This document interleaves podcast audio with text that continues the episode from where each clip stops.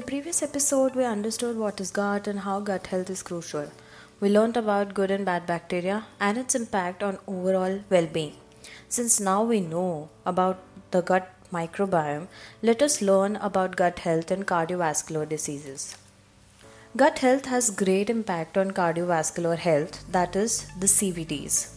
They are leading cause of morbidity and patients favor death over kidney disease. For the function of gut microbiota in the host, molecules have to penetrate the intestinal epithelium or the surface cells of the host.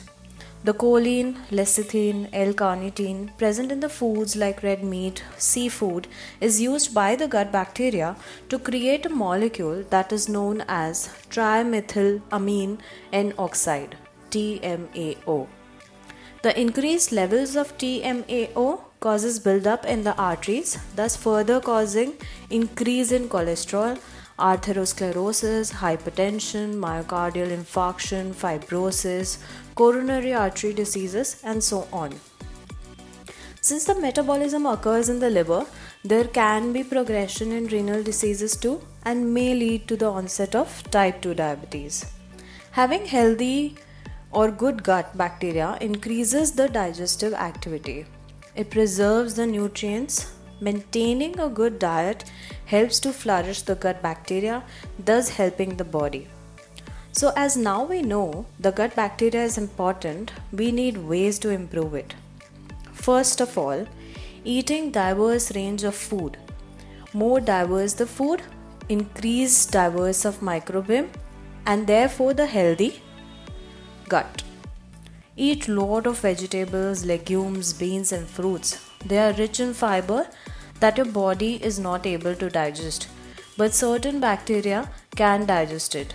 Therefore, they can grow in numbers.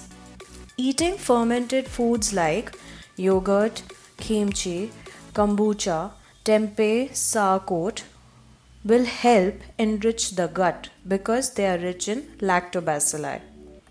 Eating prebiotics like garlic, onions, raw honey, whole grains, tomatoes, carrot, apples, leek, asparagus are again enriched in fiber which will help to grow the gut microbiome.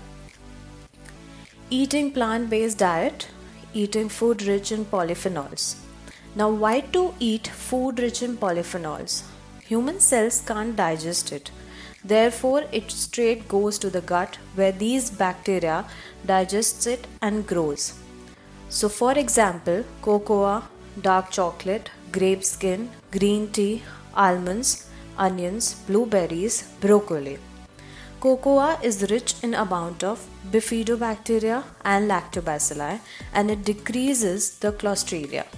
It also decreases the level of triglyceride and C reactive protein, that is the marker of inflammation. Foods that are rich in probiotics will improve the microbiome function and help restore the microbiome to good health. For example, kimchi, yogurt, tempeh, miso, pickles. That is all about gut health and cardiovascular diseases. Stay tuned to know more.